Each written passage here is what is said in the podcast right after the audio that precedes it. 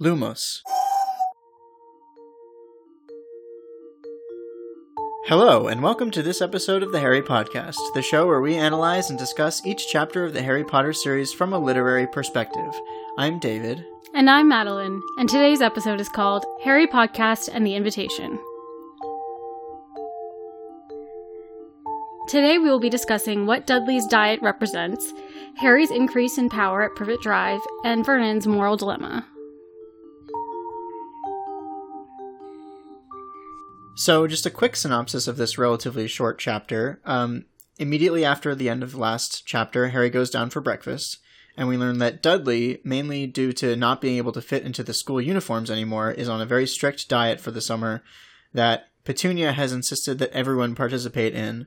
Um, and when Harry learned this, he wrote to all of his friends asking for help, and they sent him sweets and snacks and other delicious foods. The doorbell rings, and after Vernon answers it, he pulls Harry into the other room to tell him that a letter, covered with an embarrassingly large amount of stamps, has arrived for him. The letter is from Molly Weasley, asking permission for them to take Harry to the Quidditch World Cup final, which is going to be in England that year, and then keep him for the remainder of the summer until it's time for them to go back to Hogwarts. Vernon is torn between wanting to get rid of Harry, wanting to make Harry miserable, and hating discussing anything to do with the wizarding world. So they have a very short discussion where Harry eventually decides to talk back to Vernon and use his trump card that he is currently writing a letter to Sirius that he has not yet finished. Vernon, terrified and put into a very awkward position, agrees that Harry can go. Harry goes back to his room and finds a tiny owl um, named Pig, which we remember is the owl that Sirius gave to Ron in the last book, um, has a letter from Ron and reiterates the invitation to the World Cup. Harry sends his acceptance back with with Pig to Ron and gives Hedwig a letter for Sirius to let him know that he will be at the Weasleys for the rest of the summer. Sort of like the last chapter, um, this is a relatively short chapter where not a lot of things actually happen. Um, but I still think it's it's going to be cool to talk about sort of the character dynamics and how things have changed. This is really one of only two chapters in this book where we see the Dursleys at all. Right. Um, so, you know, between Prisoner of Azkaban and Order of the Phoenix, I feel like a lot has changed, most of it off screen, but this is kind of a glimpse into, like, how those things are changing. So first, I think, like, you know, the Dudley diet. Right. Um, I think it's very telling that Petunia extends the diet to everybody in the family because she's so concerned that Dudley won't do it unless, e- like, Unless everybody has to do it, unless everybody has to be miserable. Yeah, they're like all him. like in solidarity. He can't be around any other normal food because then he'll be mad. He wants to eat it. And especially um, since, you know, Petunia seems to think that if she makes Harry even more miserable than Dudley, then he'll feel better about it. Yeah, there's part of the chapter where, you know, Harry sees that his grapefruit is much smaller than mm-hmm. Dudley's grapefruit. So even though it's not good food that they want to be eating, um, she's still making sure Dudley's getting more so he feels superior. Um, but I think it's interesting that this diet even started in the first place because they mentioned in the book that really this came down to at the end of his last school year, the nurse wrote to them and said, basically, Dudley is so big he can't fit into any of the school uniform sizes anymore. Right. And we're concerned also that he's this big, so you need to get him on a diet. So um, I think it's a good example of... You know, it's an exaggerated example, but it's also kind of an accurate example of parents who, you know, spoil their children to the point of, you know, completely ignoring who they actually are and what's going on with them. And their problems. And their problems. Yeah. And I think especially for, you know, kids that can be bullies or can, you know, be acting out and actually going through a lot mm-hmm. um, at school. You know, they're sort of like, Dudley's perfect, he's our perfect little boy, especially Petunia, and he can do no wrong. And so it took this extreme thing of, like, he can't fit into his clothes at school for them to take this diet, which is now, you know, turned into an even more extreme diet with everybody else. Yeah, and, you know, at first we're kind of concerned because of the way that Dudley is now so food-obsessed.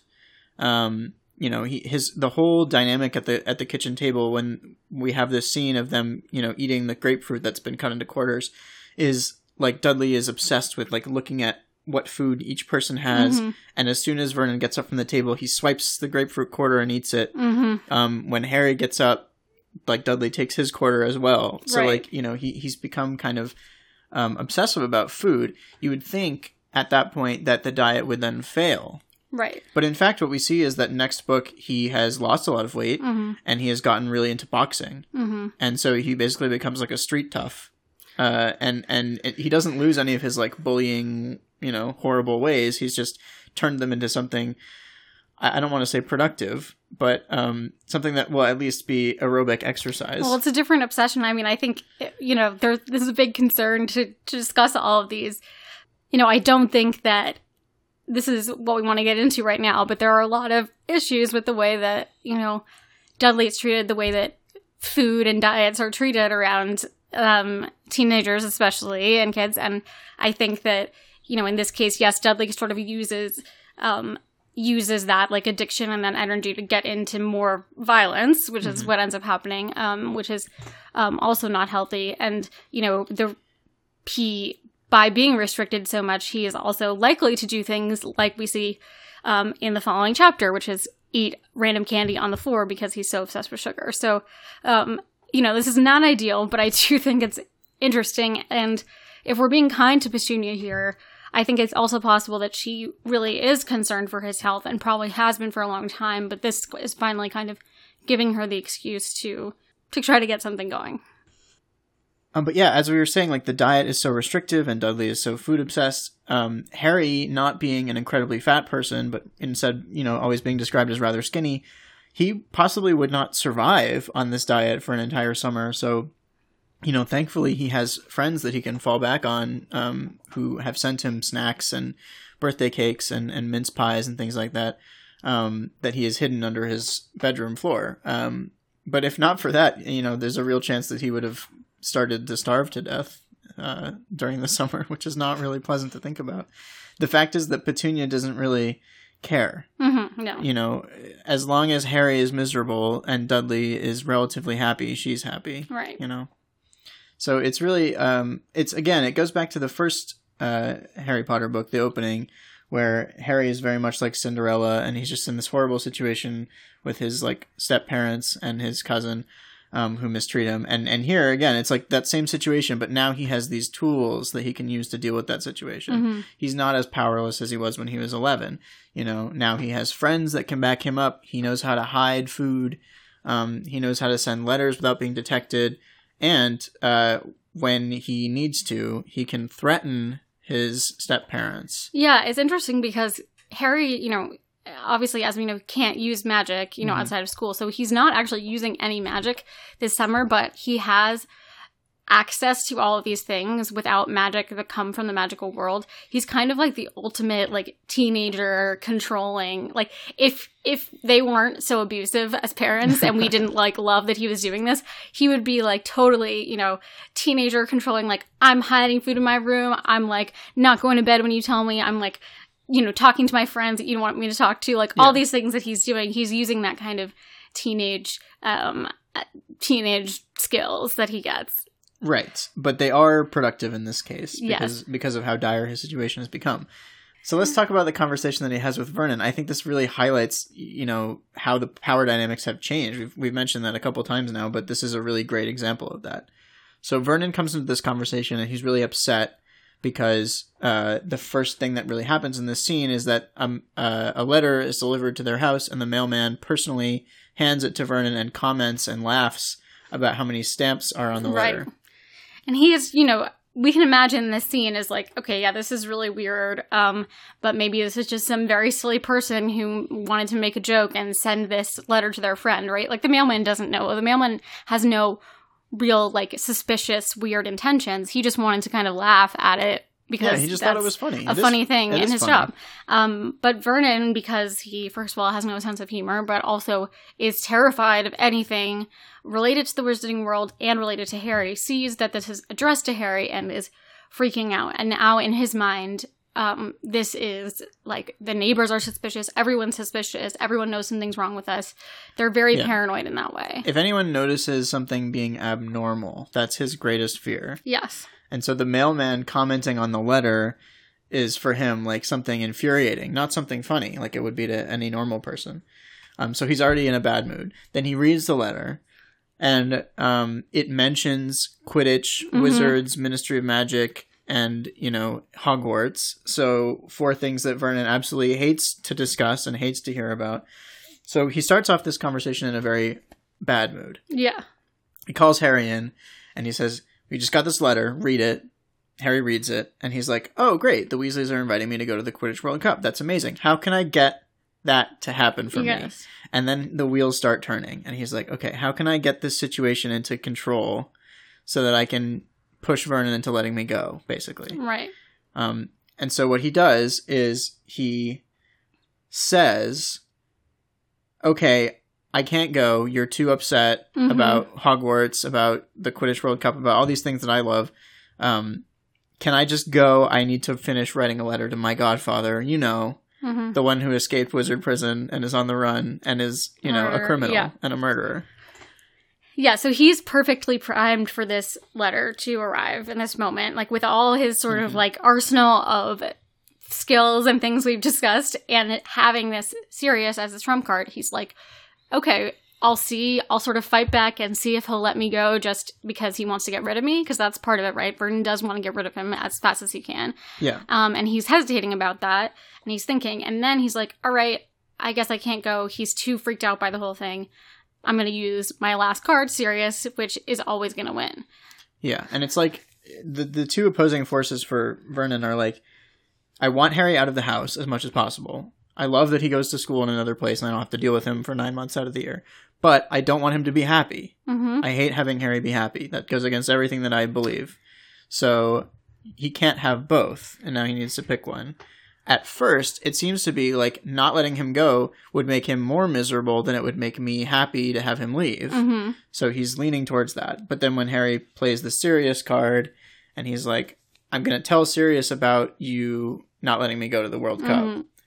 Then he's like, okay, that has pushed it to now it's better for me if he leaves. Yeah, and I think what ultimately, um, and we'll see this as well in the next chapter, kind of overrides everything even beyond how he feels about Harry, is that he just does not want to be talking about this at all. And the whole, all, like you said, all those details in the letter, like, he doesn't even understand them, doesn't know what they are. And Harry is trying to explain parts of it to him or but say... But that just makes him more mad. Like, he, he doesn't want he to understand. It. And he, he gets more and more scared when that happens. So I think, you know, the serious thing pushed him over the edge. But I think an- another strategy would be, if Harry just keeps talking about it, he probably would have caved in anyway, because right. he just... doesn't want to engage and have to analyze and think about the fact that this part of the world exists. Mm-hmm. And I also thought it was funny that um, when Harry goes back upstairs, gets the letter from Ron, who's basically like, yo, we just sent a letter to the Muggles asking them if you can come, but honestly, we're going to come get you anyway, so just be ready. Yeah. Um, I thought that was funny because, you know, it's sort of like, well, this whole conversation, you know, it was the easier way to do it, but it was they were always going to leave. And it's kind of reminiscent of the flying car, um, uh-huh. you know, him com- coming to go get Harry, is the whole idea of like, all right, the Dursleys really have no power here. And of course, that will only get worse in the next chapter, but they still try to maintain control over yeah. the whole situation. It's, when it's all they about, don't. It's all about perception of control and like the illusion that, that they have control over the situation. Like, Vernon pretends to himself that he's made the decision to allow Harry to go, when in reality, Harry knew as soon as he brought up Sirius that he won. It's even, like, clear in the narration, like, Harry doesn't know the inner workings of Vernon's mind, but he knows the choices that he just gave Vernon, and he knows the inevitable outcome of that choice. So it's right. like he really understands the way his uncle thinks. And he's basically like, he's like, yeah, I know what he's thinking about. He's like, either I could... prevent Harry from going, in which case he'll write to Sirius and he'll know that mm-hmm. Harry's being mistreated. I can prevent him from writing the letter, in which case he'll just think Harry's being mistreated. Either way, um, really bad situation for me, because then a wanted murderer is going to be coming after me and my family, potentially. Um, he doesn't really understand Sirius, but that, again, is like part of the problem. Um, and none of it matters anyway, because regardless of what he answers, the Weasleys are going to come and get right. Harry the next day. Um, so it, yeah, it really is all about perceived control, and how Vernon is still kind of holding on to this idea that Harry is still a helpless eleven year old who doesn't have like wizard powers or powerful friends, mm-hmm.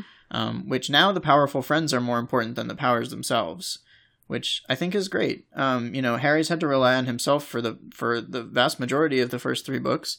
And here we, you know, in the third chapter, we're already seeing him relying a great deal upon his friends. Yeah, and he's really asking for, he's asking for help. He's asking them to send him things. We hear that everyone sent him birthday cakes and cards, and we yeah. see those.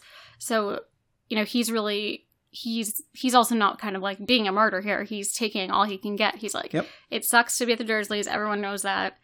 Everyone, you know, be nice to me and... And pitch in and help, you yeah. know? And, and he's not just doing the self-reliance thing. He does a little bit, you know, he still is very self-reliant in this scene. He's like, I'm just relying on my own wit and understanding of how Vernon operates to get what I want.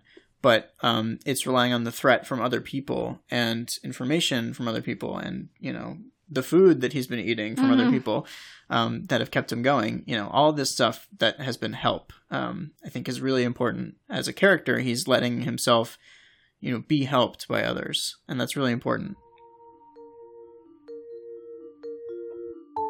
Thank you all for listening to Harry Podcast and The Invitation. We hope you've enjoyed our discussion of this chapter.